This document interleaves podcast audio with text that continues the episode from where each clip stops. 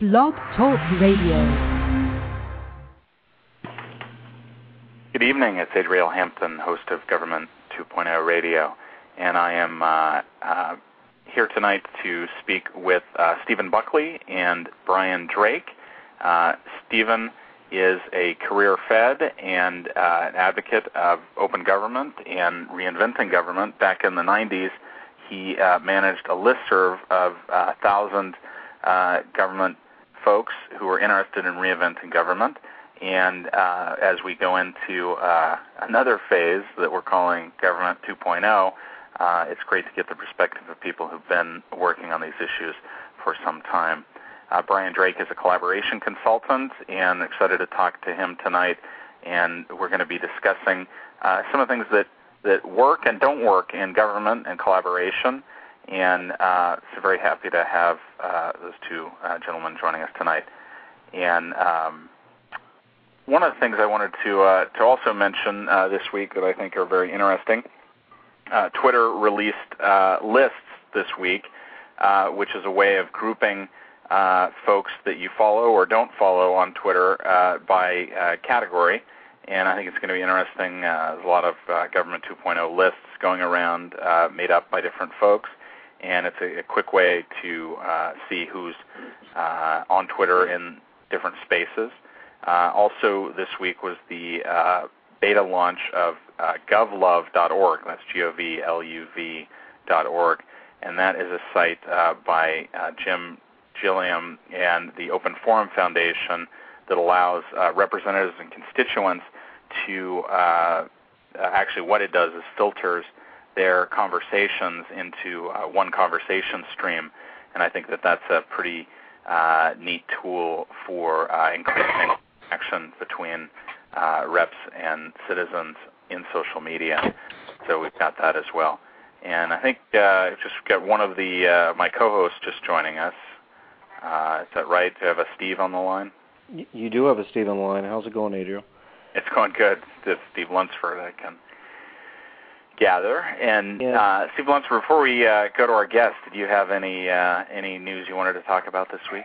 Yeah, you touched Just- on a couple. I think lists lists are very interesting in terms of um, you know what they're gonna what they're gonna mean and and how useful they're gonna be. They're kind of one dimensional at this point because it's kind of follow all or nothing uh, as you go out there. I've been looking at how do I start to incorporate uh, those into into something like GovTwit, right, which has uh, you know over 2,500 IDs right now, and certainly you don't want to have uh, you know hundreds of be able to follow hundreds uh, necessarily. Most folks wouldn't necessarily. They they want to be a little more selective. So, looking to see what that kind of means. Um, yeah, there were a couple of things that I thought were interesting. This week, uh, there was a story that Federal News Radio ran about TSA's Idea Factory, uh, which was an internal collaboration effort um, that they put together, kind of um, uh, patterned off of what Dell had done. Uh, that they're kind of expanding that uh, throughout DHS, not just TSA. So it'd be interesting to see how the rest of the organization kind of takes to that tool and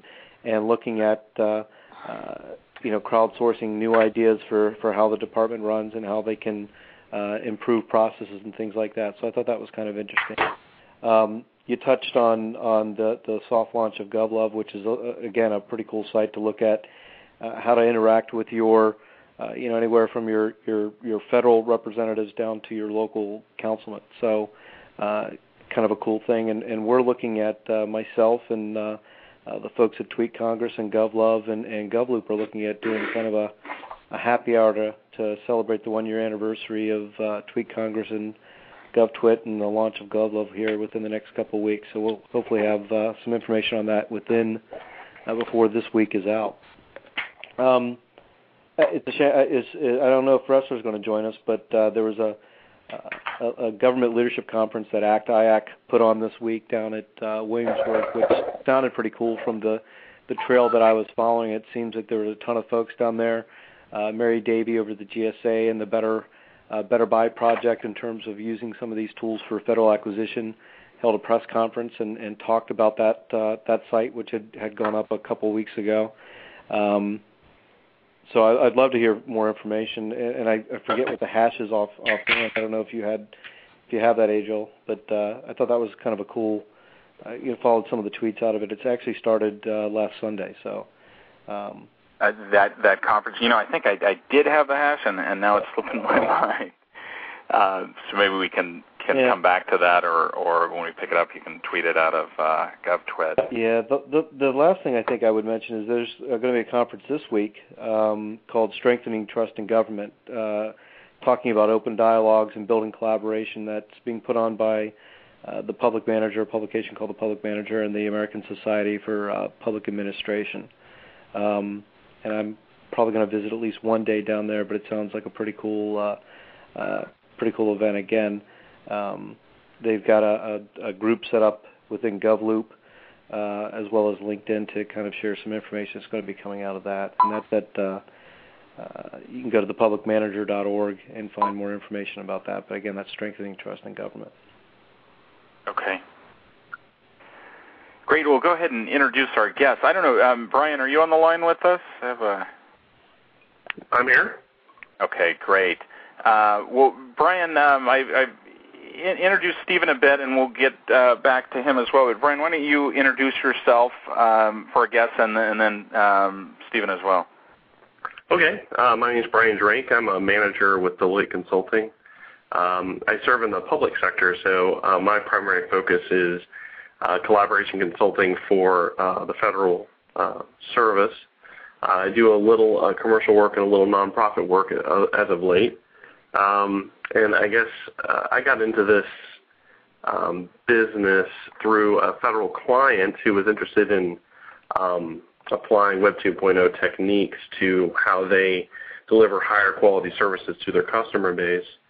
And um, I've been doing it for about three years now. It's, time really has flown for me.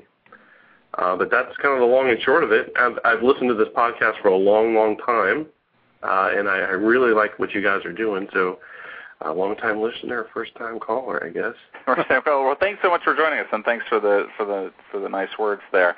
Uh, well, three years makes you uh, somewhat of an old hat in the Web 2.0 world, uh, at least you know actually working in it full time.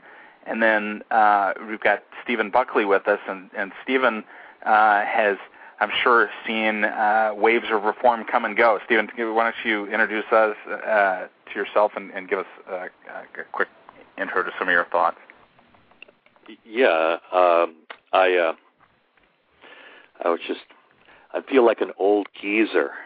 You know, I'm o- I'm only 55, but all this uh, and, and it's it, and it's kind of like deja vu because uh, in the early 90s when I discovered what a modem was and I figured out that I didn't have to go all the way across town to the EPA headquarters to get some information. You could just use your computer. Like, wow, this is great. So, uh, but I, I worked uh, in the environmental field at several uh, federal agencies, and that kind of uh, brought me into the uh, you know how how the federal government works at various levels, and um, also um, was involved because of the environmental area. There's a lot of public participation in uh, decision making, so that was intriguing to me. I, I grew up in a small New England town, which is where I've retreated to now, where they still have the real town hall. Well, no, I misspoke. Town meeting. It's called yeah. town meeting.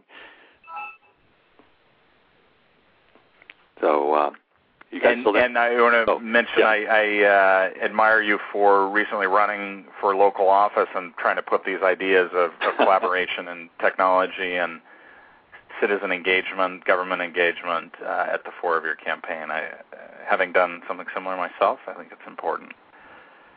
Yeah, well, I think it, the easiest way to educate the people who I in, in the town, my hometown, is is actually to go and effect change at the top because they were like one of the last places to have a website. So, you know, if it's one of those mind, the typical mindset of where, you know, let everybody else do it first, and then when everybody else gets a website or whatever, you know, then they go, well, I guess it must be, you know, the late adopters. Okay. Well, and and um, Brian, you probably work with with some of the folks. I, it seems like DC right now is is is the hotbed of of early adoption. Is is that what you see there? It, it seems that way. Um, the the thing that I find the most fascinating about this particular area of uh, information technology is that the government, probably for the first time since the early 60s, is actually ahead of the private sector. I mean, we um, we of course you know Deloitte has kind of two sides of the house: a public sector and a and a commercial sector, and we have uh, more people in the commercial sector coming to us asking for what are the best practices in applying this technology uh, than than I, I've ever had someone do. And I think that has a lot to do with the fact that the government is just so far ahead when it comes to figuring out how to reach citizenry, how to how to enhance its uh, enterprise 2.0 offerings uh, than the commercial sector has even thought about. And now the the commercial sector is just running to catch up. And, and now, I, I would probably caveat that that's probably federal, right? Do you do you work with uh, any state or local agencies? I mean, where do you see them? And I, I, I see definitely different uh, paces between different, you know, different levels of government in the U.S. right now. Yeah, yeah, a valid point. I do have some contact with state and locals on this issue, but I, I have to say that because, um, you know, I guess this is just classic. There isn't a lot of investment in IT at the state and local level. So the federal government certainly is probably the furthest ahead. But even state and local governments are, are probably more uh, further ahead on the curve for this sort of stuff than the commercial sector. And, and I think it comes back to um, calculations of risk. For a commercial company, their calculation of, of what is risky and how do we get put ourselves out there is quite different than the than the public sector, and, and for a very uh, easily understandable purposes and reasons. Uh, you know, the public sector, there's an obligation to share information with the public. Uh, you you elect you elect a representative, and you expect that representative to be accountable to to what you put them into office for. A company doesn't have that unless they have stockholders, and even then, they don't have to disclose a whole lot to the stockholder base. It's just kind of whether or not we've made a profit or not, whether or not we've met our SEC reports or not. You know, so. Um, there is more of an impetus on the public sector side to, to leverage these technologies as quickly and to their fullest extent possible than the commercial sector. I think that's a piece of it. The second piece of it is that um, there's not a lot of money uh, to be made. At least people haven't identified a way to make a lot of money through the commercial sector. Um, you take a take a, um, a tool like Twitter, which is really cool, and we'd like to use it. But how does a company really make money off of it? I think what we could all say it's fairly obvious that it's a good way to reach customers. It's a good way to understand the pulse of customers. But would I use Twitter to sell a product? Maybe. Would it be very effective? Uh, maybe. It, it's there's so many dependencies on how people receive that channel and how um, that channel is broadcast back out and how that's retweeted, rebroadcast, re-understood that I think the decision calculus for companies is quite a bit different than it is in the public sector. Yeah, it, it's interesting too. I was I've been reading a couple of uh, the new social media books that have come out. One of them being "Crush It" by Gary Vaynerchuk, and he's talking about uh, putting Twitter head to head with things like direct mail and billboards and radio. But uh, you know, it might be difficult for a uh, corporation to get super excited and say, "Hey, we've got a new direct mail," you know, uh, or mm-hmm, alternative mm-hmm. direct mail here. Whereas in in government, you can get excited and say, "Wow, a way to really talk with our constituents and get real time feedback." Um, and and that was why I was interested in, in GovLuv this week. Uh, I just did a, a quick blog post about identity as, as as kind of a problem on Twitter. I mean, you might have I know a couple of the uh, California politicians who are on the Twitter suggested user list, uh, Jerry Brown and Gavin Newsom, uh, both were pretty much running for governor, and, and Newsom just dropped out this week. But you have uh, more than a million followers for those guys. But how many of those are actually Californians? How many of them are actual voters?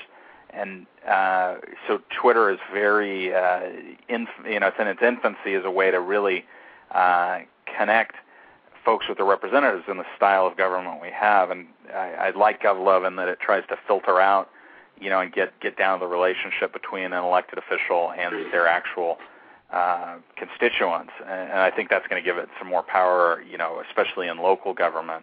Uh, where you know people are going, wait, I'm, I'm responsible to people of my city of 20,000. There's no way, you know, Twitter matters to me. But once they've got 100 constituents on Twitter, uh, it might.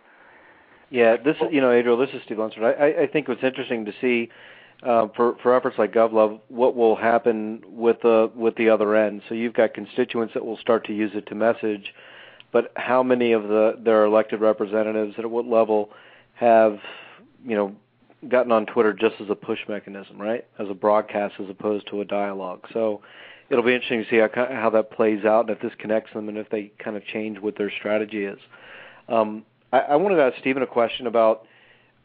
Uh, so, so the the technologies have changed obviously since you know over the past decade, to, you know, to, to 15 years, but I think a lot of the cultural issues may not have changed in terms of um, agencies still being relatively siloed and uh, you know separate missions and, and having to work with uh, within the boundaries of of constantly changing executive branches with constantly changing uh, you know uh, priorities that come with that that may or may not necessarily map to a, an, an individual agency mission. But what what are the most difficult? Uh, you know, do you see the, that that some of those are starting to break down? That these new tools and new technologies can start to break some of those barriers, or are they are the same barriers in place now that there were ten years ago?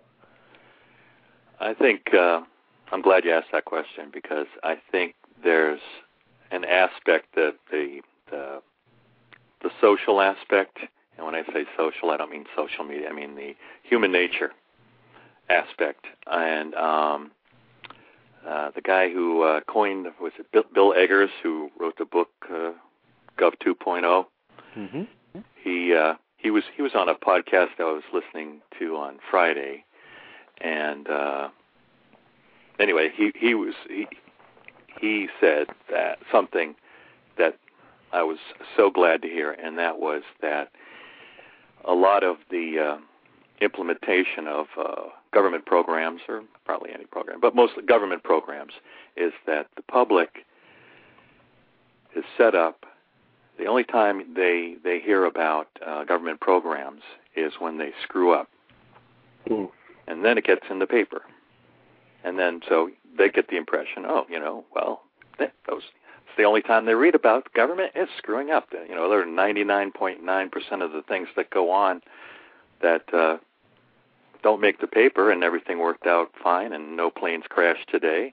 You know, things like that don't get in the paper. So it's very much a, um, um, you know, we, we need to find somebody who screwed up type of thing. And so when I was in federal government, somebody told me that, uh, or it was common knowledge, probably still is. It says your main job in the government is to make sure your boss's name does not appear in the Washington Post.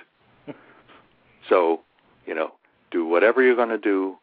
You know, successful career. Uh, gee, 30 years, and I never, my boss's name never got in the Washington Post. Consider yourself a success. you can just show up at work, take a paycheck, you know, pass paper around as long as your boss doesn't get in the Washington Post, because that means it won't be for an award. It'll be because his office screwed up, and you know, and you don't want to be the one that you know gets the blowback on that. So keep your head low and so forth and so on. So the whole thing is, um, you, the uh, was it Chris Dorbeck calls it the turtle syndrome.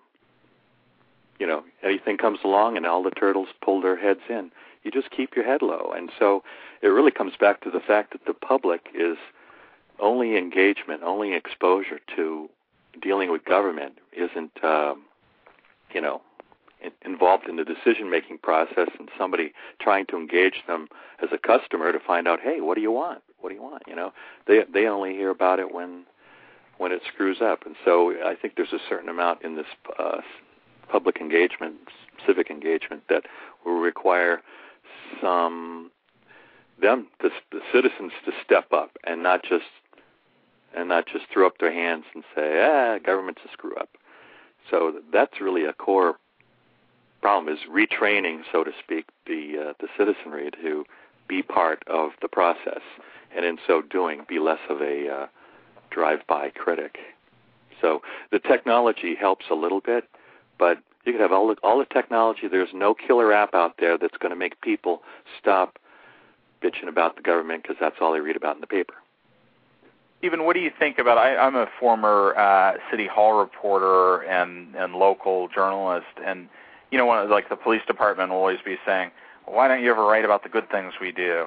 And you know, like I know in San Francisco, they a lot of the stations have their weekly newsletter that tells about uh, you know the arrests that have been made and gives tips and that kind of thing.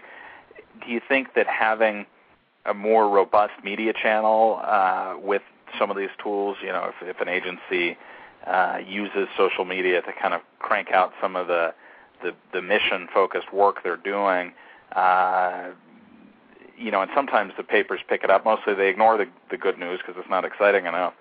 But do you think that that uh, that kind of use of technology will uh, push push the culture change? Well, the technology, the the more you involve people, and there's not going to be, like I said, there's not going to be any killer app. I mean, you know, back in the early '90s, we were thinking, oh man, if only everybody got on the internet, man.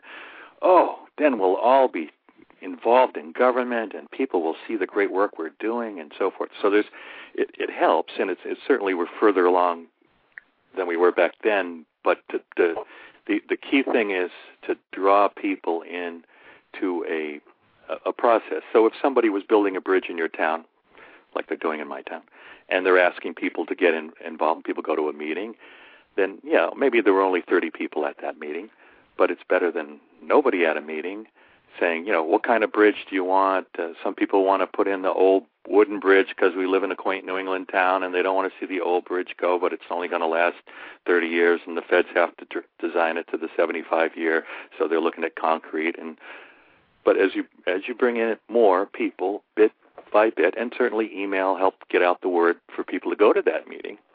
But when it comes right down to it, it's that the, as people get more and more involved in this decisions that affect their lives bit by bit, then it's it's kind of like building a reputation for any quality company. You know, you can't.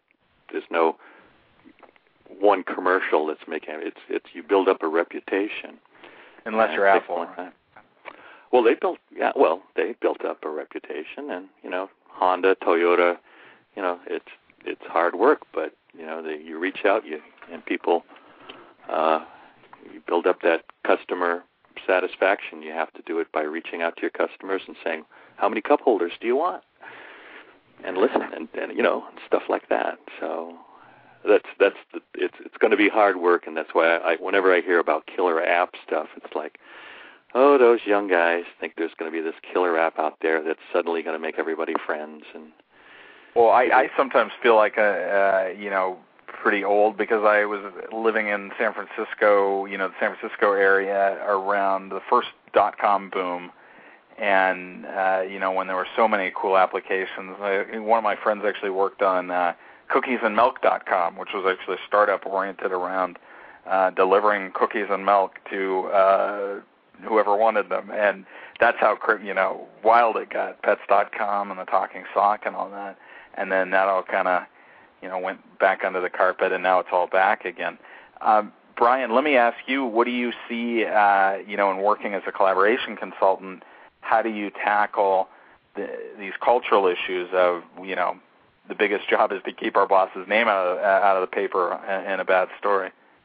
It's, it's a fascinating time to be in this area because for all the reasons why Web 2.0 or Enterprise 2.0 solutions can deliver so much transparency and power to government, there's a symbiotic relationship between the press and the government.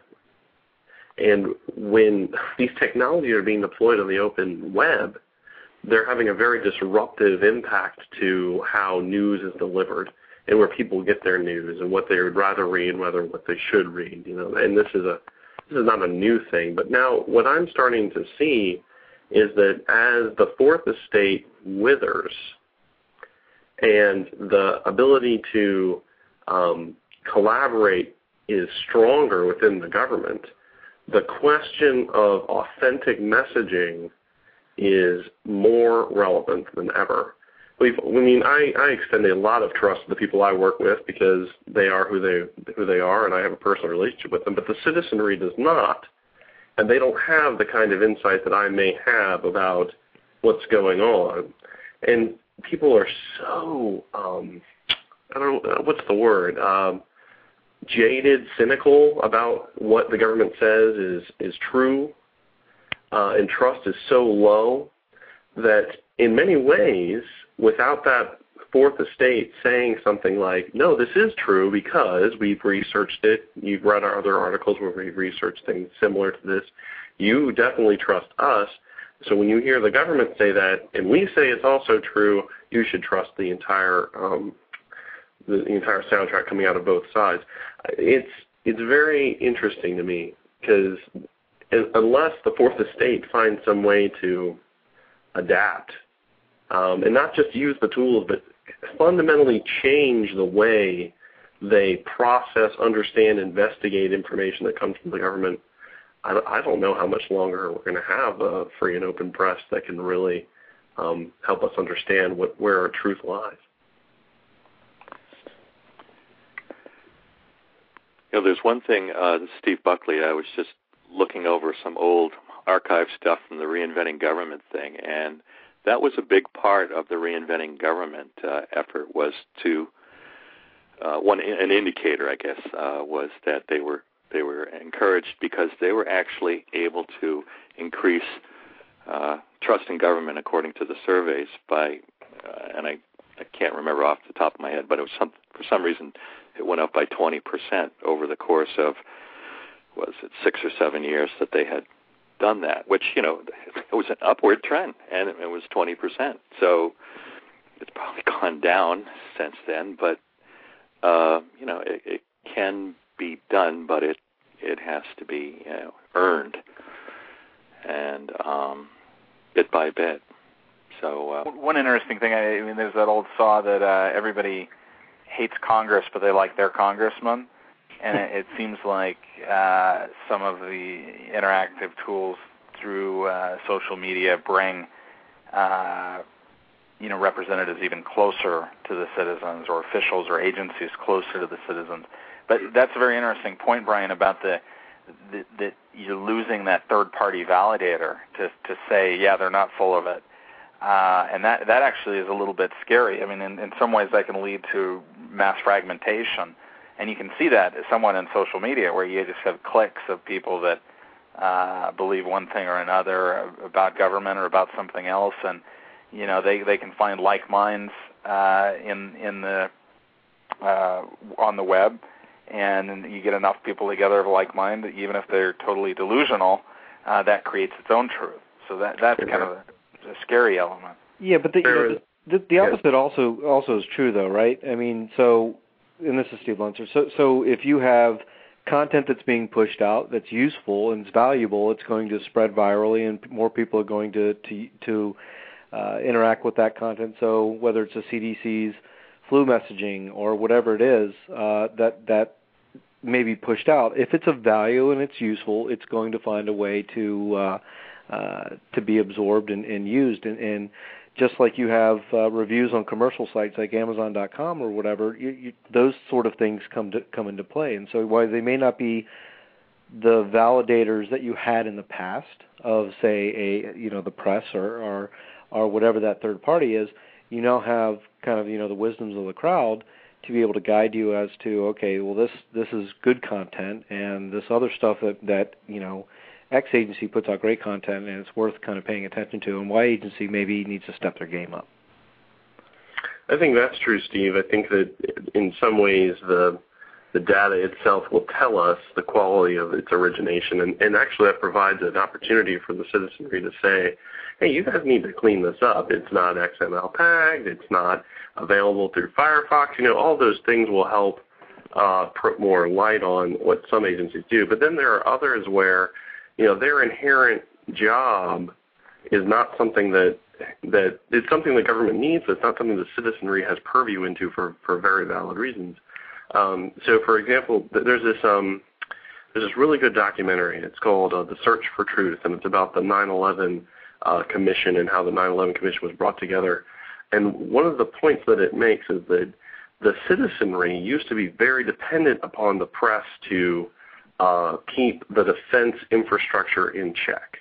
So, you know, you know, why is it that we're going into Vietnam, for example, you know, and, and how the press really got involved and changed the public debate about whether or not we should stay in, in Southeast Asia.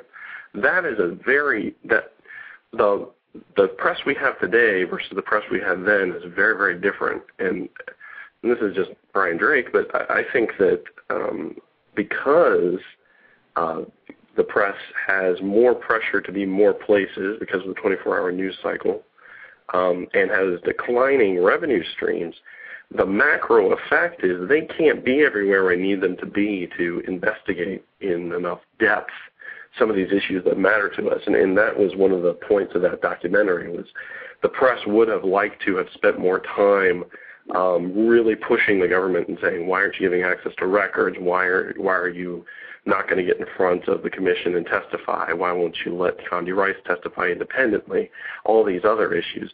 It was only when the family st- stepped up and said, uh, asked those questions and put enough pressure from the public against their own Congress members that when, when transparency really started to come out.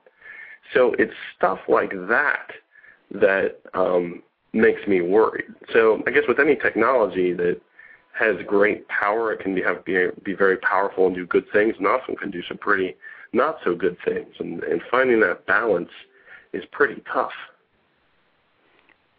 Uh, this is Steve Buckley. I, I, I was when you were talking about the Vietnam an, analogy, and then I was reminded of the, the, the bashing, I guess, that the press got for mm, I don't know being lapdogs for the uh, current uh, war, the beginning of the current war in Iraq where they said, um, you know, how come you didn't? How come you took everything the Bush administration said about weapons of mass destruction and didn't really, you know, delve deeper to see what kind of, uh, you know, quagmire, what, what we were getting ourselves into, so forth and so on. So, but so I see that as a good example of where, for whatever reasons, the press, when it comes to the government, basically takes is beholden to what they put out. And with the, you know, they take a press release, they give it a little, they massage it, they make a few phone calls and put out, at least lead up to the Iraq War, that um, that's an example of where maybe the press has gotten too uh, moribund, and mm-hmm. now um, but uh, it's but le- having to do with the open government directive. I was calling the White House to try to figure out. Well, gee, I'm a blogger. You know, I got to I got to blog at ustransparency.com, and I said, with the Open Government Directive coming out, gee, how do I uh, get access? You know, am I a real reporter? Mm-hmm. And certainly with all the idea that uh, all the federal agencies will be having to come up with open government plans, I said, well, gee, what's the plan for the White House? Um, you know, how are they going to, you know, what's how do, how do I get in? How can I be a trusted agent, as uh, Chris Brogan calls them, and mm-hmm. and and be one of those people, and they don't. From they don't. I, I called, talked to somebody at the OMB press office, and they're like, "Oh, just send us an email. We'll tell you if you can get an interview." I'm like, hmm. "Well, you know, that's it." and then I read people who are, you know, then I read other blogs, and I'm like, "Well, gee, they're able to catch up with, uh, you know, oh, Beth Noveck and all these other people. What's what's the protocol?" And I, there isn't any. It's just you know catch as catch can. So it's still evolving. That's very interesting to me because because where the where the real energy lies is probably in the blogosphere. So the real power of what would not be the quote unquote legitimate press is really where the inquiry is happening and where there's a lot of legwork. And and I hate to belabor this documentary, but it was very good. The the one person who was able to draw together a very compelling timeline uh, was a blogger, a guy who had no expertise, no journalism skills whatsoever. And what he ended up doing was the the 9/11 timeline project. And in that project, I'm probably butchering the name, probably has some other official name, but in that uh, project, he went back to all these kind of um, obscure press releases, and he started weaving together all of these um, interesting facts that the press was reporting on uh, prior to 9/11 that they couldn't piece together, like um, this issue of whether or not um, the government knew that there were there were um, threats against um, uh, uh, planes, and um, after 9/11 happened, you know, we all heard that the, the government was saying we, we had no idea this, no one could have imagined that, on and on and on. This guy uncovered no less than two to three years of reporting where there was this constant this constant soundtrack of yeah threats against the airline seems like a big deal. We we just uh, arrested somebody who had something to do with it in 1999 and another guy in 2000 and then um, security protocols in 2001 started to get higher for air threats. So just that ability to reach back in time and bring back the mosaic to today was very, very powerful. And that didn't rely on access. It did rely it exclusively, but it did rely on somebody who had the position to ask the question intelligently. And someone had to have a way to ask public officials before it was important news. Hey, why are you, you know, why are you putting people with rocket launchers on the top of your hotel? Um, any any reason? Oh well, air threats. Oh okay. That's noted down in history. Now we need to figure out at what point in time did you actually know, which we still don't know. So Let me ask you, Brian, on the uh, this point that we are talking about that governments are non-competitive, right? And so they uh, or less competitive than, than private enterprise, and they have a little bit maybe more uh, freedom to to try something and fail. Um, do you see uh, agencies wanting to work with other agencies that have similar missions or do knowledge sharing, or do you see uh, a heavy resistance to, uh, you know, maybe diluting the, the power of a traditional hierarchy? I think um, I, I see more agencies wanting to work together. I've never seen uh, so much impetus to do it. And part of, and there's many, many reasons why, and they have less to do with technology and more to do with on the mission imperative to share data. But I think it has, uh, in, in addition to that, it is the increasing transparency of data, and not just from what governments release, but just from what people have access to. Um, so Twitter is doing that, the blogosphere is doing that, Wikipedia is doing that, and what it, and what one thing I think Wikipedia has cracked the code on that I think many agencies have yet to do is that question of authenticity. Um, if, if you recall, maybe a couple of months ago, um, Jimmy Wales was making a petition for the New York Times to not archive, uh, permanently archive away and off the web uh, links to uh, news articles because most of the news articles that are in Wikipedia reference back to the New York Times, and you wouldn't; those would all be dead links. But the reason why that was important is because that question of authenticity, again relying on the fourth estate, uh, would be gone if they they um, archive that off the web. So um, agencies are, are dealing with that internally. Like, okay, so John Smith told me that this is what this uh, lead report says, but I don't want what John Smith says. I want the report. How do I get to that? That question hasn't been asked before. And sometimes uh, other agencies need to have that access to that information too. So um, being able to offer that up in a more transparent way is helping everybody in that respect. And I think I think um, the collective common is starting to see that that's that's a good thing to do.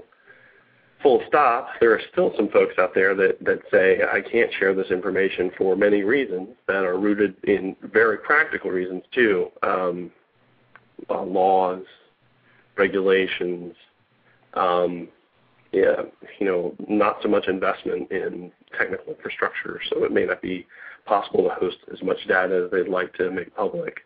Records that have been um, made in paper or microfiche that now have to be uh, electrified. You know, that that in itself is a very expensive endeavor, and not many agencies are resourced like that. So um, oftentimes, the reasons why you won't see information surface is just because it's either too costly or there's some reason why they can't.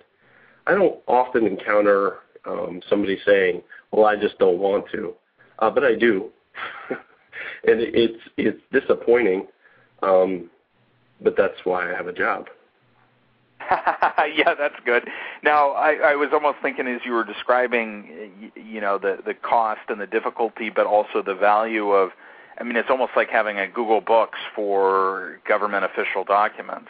And I know that uh, that that Google, you know, one of the largest corporations out there by market cap now, is you know having a bear of a time uh, negotiating different laws uh, covering different uh, uh, documents that they want to scan into their uh, their archive, and also just the tremendous cost and time it takes to do that. So I can see that it's a massive uh, challenge for the government to. So it's like the you know, but replicating the Library of uh, Alexand- Alexandria to some extent.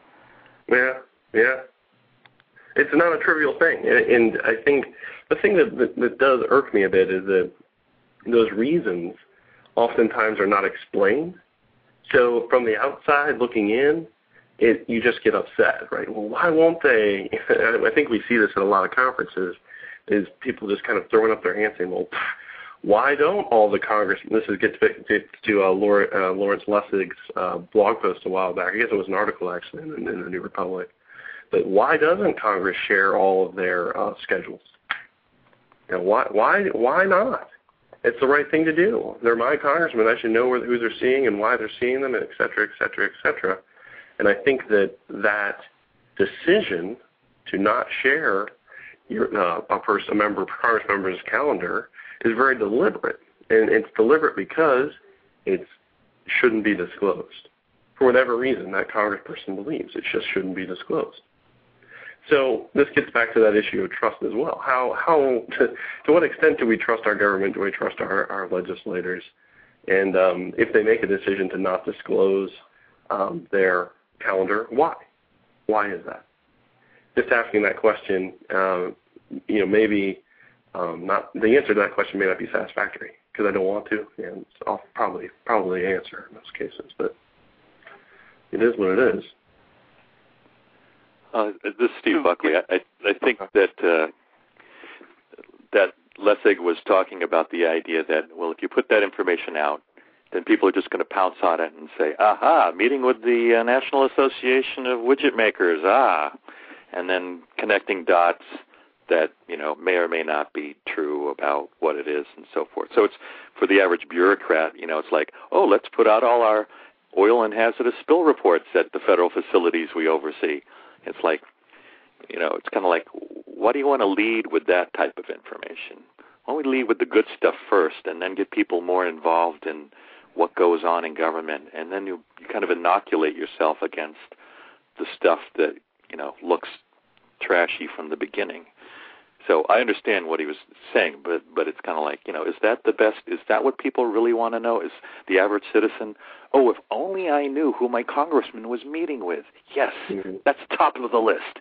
Mm-hmm. And, and, and you really get into a, a conundrum when you try to decide what is important information, what is useful information, and who's going to make that decision. And and with the decay of the press, it's even more uh, haphazard, perhaps. Well, and and I think Larry's other point was that that just saying that data lacks context. I mean, yeah. I mean, I worked on the Hill for for a summer as an intern, and um, one of the um, and I worked for uh, Congressman Lindsey Graham, and in one of the um, things that I immediately became attuned to was the presence of lobbyists, the presence of companies in the office all the time, and the reason was is because we and, and Lockheed Martin happened to be uh, one of the, the larger um, companies in the in the area. Well, the reason why they were always there was because there was a plant in the constituency. People's jobs were dependent upon the ability for Lockheed Martin to demonstrate its ability to serve the nation. And you know all that we want to say about um, you know well you know contractors in bed with the government, etc. It's been a staple of our government forever.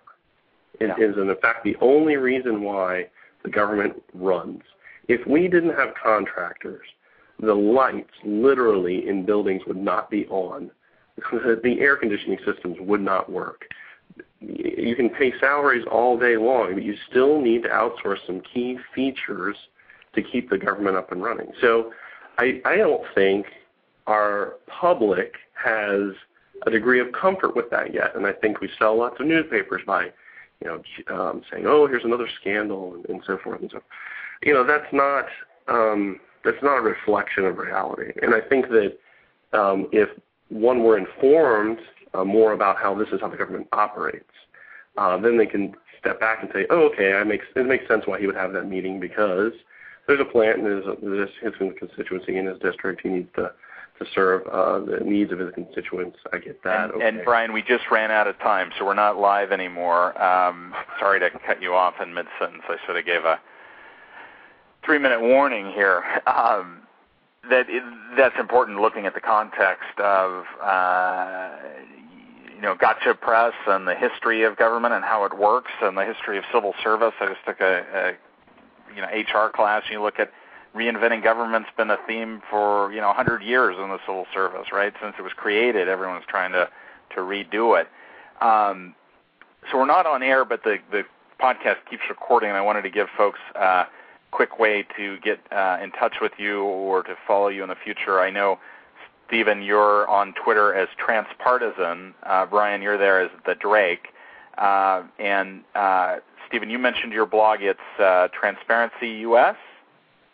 Uh, it's U.S. Transparency. All one word. Transparency.com. Dot com. Mm-hmm. Great. I also and have. Brian, I also where, have. where are you blogging? Uh, I, I blog at the Green Dotted Line. The green dotted line. Okay, great. Well, thank you so much, guys. And I'm, I'm sorry, yeah, we could have talked for another 15 minutes very easily. I appreciate you coming on tonight. Oh, much, much my pleasure, and I, and I wish I talked less. Are there? Does it? Does it? Just for my curiosity, um, Adriel, does it? The podcast. How long does the podcast go for? Is it like an hour or? Uh, it's a 45 minute show, uh, Yeah. and it'll actually keep running. Uh, it'll keep recording for quite a long time as long as we keep talking. But it, it uh, the live portion was 45 minutes. Oh, okay. How much of your listenership uh, actually listens live? Do you think? Most of our listenership is is uh, downloads it. So we're talking now to most of the people who listen to the Oh. show. Yeah. Oh, okay. So If you have any any final thoughts, uh, feel free to to share them. The uh, we we we uh, we're still waiting. I guess uh, we didn't talk that much about the Open Government Directive. I know uh, I'm I'm working with uh, a young a gentleman named uh, Lucas Cioffi on a unconference slash bar camp on the Open Government Directive. But now that October is over and it still hasn't come out, as far as I know, that uh, the Open Government Directive is kind of pushing our planning for that uh, further into the future, and so that's kind of up in the air uh, now that we're heading towards the uh, Thanksgiving and other holidays and so forth and so on. So um, we were just trying to provide a, a place for people to react to uh, the Open Government Directive because there never was a, uh, a draft or anything, you know, that anybody could actually, you know, chew on. But for all those uh, bureaucrats who would be the practitioners, I'm I'm sure they're they're the ones who who haven't been speaking up or you know haven't been on the stage at all these uh, open government conferences and so forth. So I'm I'm very curious to hear what they think about that, and that's the reason we were going to have it. But like I said, it's kind of a big question mark at this point. Um, And I, I'm sure you will still have that. It'll just be uh, maybe early next year or uh, following up the holidays. Brian, do you in your practice see uh, people, you know, who are apprehensive or or you know you're getting ready to deal with this open government directive, right? Um, no, I don't think anyone's kind of uh, been hit with it yet. I don't think. I think it's kind of a wait and see kind of thing. Um, uh, so no, I'm not seeing anybody make noise about it, but I'm sure somebody somewhere is going to care about it as soon as something's published. but along that those um, those long uh, along those same lines, uh, I am in my copious amounts of free time uh, planning a conference on. Um, well, the the purpose of the conference is really to get the people uh, that we have not ever heard from, who have uh, opinions or perspectives on the transparency movement, Web 2.0, Government 2.0. Um, someone uh, sent me a tweet that said, "You're looking to to convert agnostics. That's a challenge," and that's that's um, that's kind of what we're going after. We're trying to find the folks that that have opinions and have yet to voice them about how some of the technology, some of the techniques, uh, some of the thoughts can help them solve their problems or not help them at all? And who are those people and why aren't why aren't they helpful for them? Um, so it's been popularly called the the Gov2O hashtag fail conference, but we, we're trying to recast a little bit differently. Uh, I'm working on it actually with uh, uh, Steve Lunsford, Steve Radick, Emma Antunes, uh, Lena Trudeau from NAPA, and uh, a bunch of other folks, uh, Mark Drapeau, Lewis Shepherd. So, and I'm, I'm probably leaving people out. I guess Maxine Teller is another one of our players. Justin Franks is another person who's participating. So we're we're trying to get a lot of folks together from all sorts of areas of the government, defense sector, civilian sector.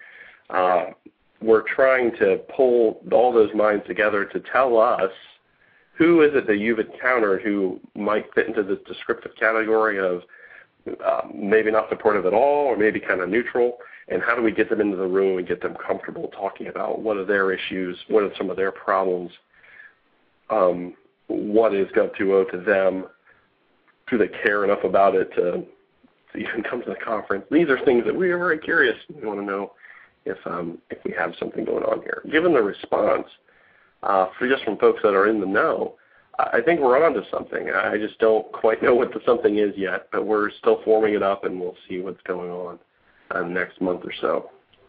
We're shooting for February to to actually hold that conference. Hopefully, are you the, uh, I, I'm sorry, Stephen. I just one question and um, jump in are you seeing folks, you know, from that targeted constituency responding? I mean, I'm sure you've got consultants who are going, yeah, I've got all these people who don't see the value, and I want them to. Are you seeing yeah. people going, yeah, I don't, I don't, you know, I'll come to that conference because I don't get this stuff and why we're doing it? Yeah, I got um, three emails just to me uh, from folks that um, uh, I won't say the agencies, but yeah. Uh, one was a local government person who was who just wrote me a really long email that said, "Yeah, this is exactly what we need to do because I'm having these issues too, and I've got people I can bring." And I was like, "That's great." And that was like I, I had that first email that had a long drought of, of nobody, and I was thinking, "Oh, geez, we're not we're not going to get anybody." Then I got some folks uh, from the federal side uh, emailing me, including an attorney, who said, "Here are some of the issues." Zap, zap, zap, zap, zap. A very nice, concise email uh, talking about how um, when the government goes out and is transparent, um, the, and this gets to that issue of what does the government disclose and not disclose. As soon as the government goes live with a piece of data, they have to support it. So when we talk about um, someone from the government using Facebook, for for example, and they say, oh, the position, not necessarily the position of our agency is X, but they say, yeah, I think that you know this this issue is all washed up and you know, the government shouldn't have a role in it. That may be them personally speaking, but now they, that can also be interpreted in a different way. So how do you educate your workforce in such a way that they know um, when they're speaking for themselves, speaking for their agency, speaking for their clients, you know, who, who are these? Who are these people? Why are they saying these things? Um, all of those are issues that like this attorney cares about. So she felt that um, uh, the conversation inside of her agency and at these conferences was not getting down to that level and that they needed to. So that gave me a little a little heartening.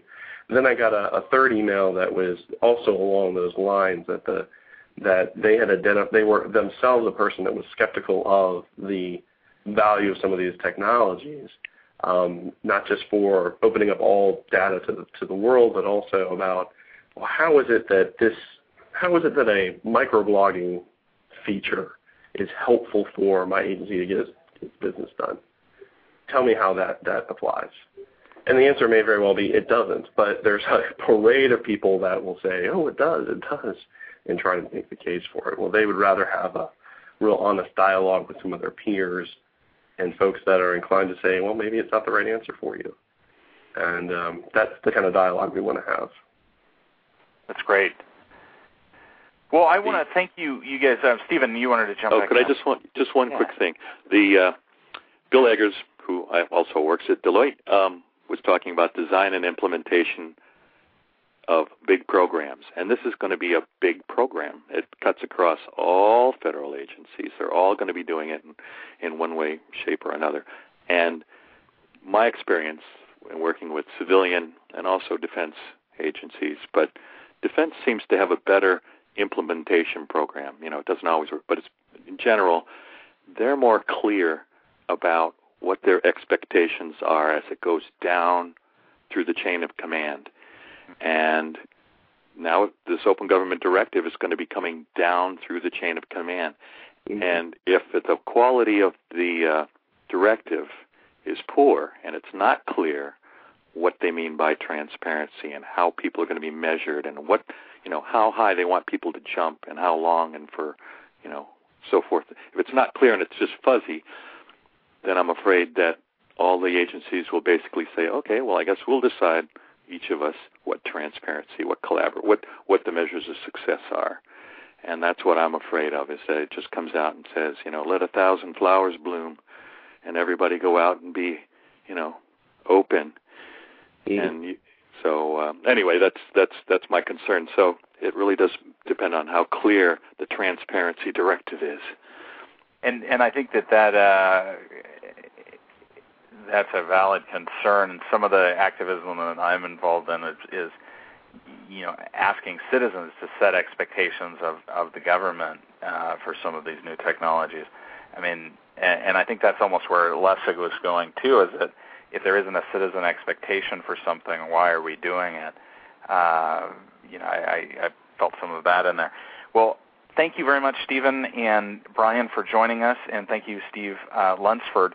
Uh, next week, we're going to be uh, talking with Ari Herzog, uh, government and social media uh, consultant, and also uh, up for election on Tuesday for a local city council race, and hoping to talk to him as a new Gov2O council member we'll see about that.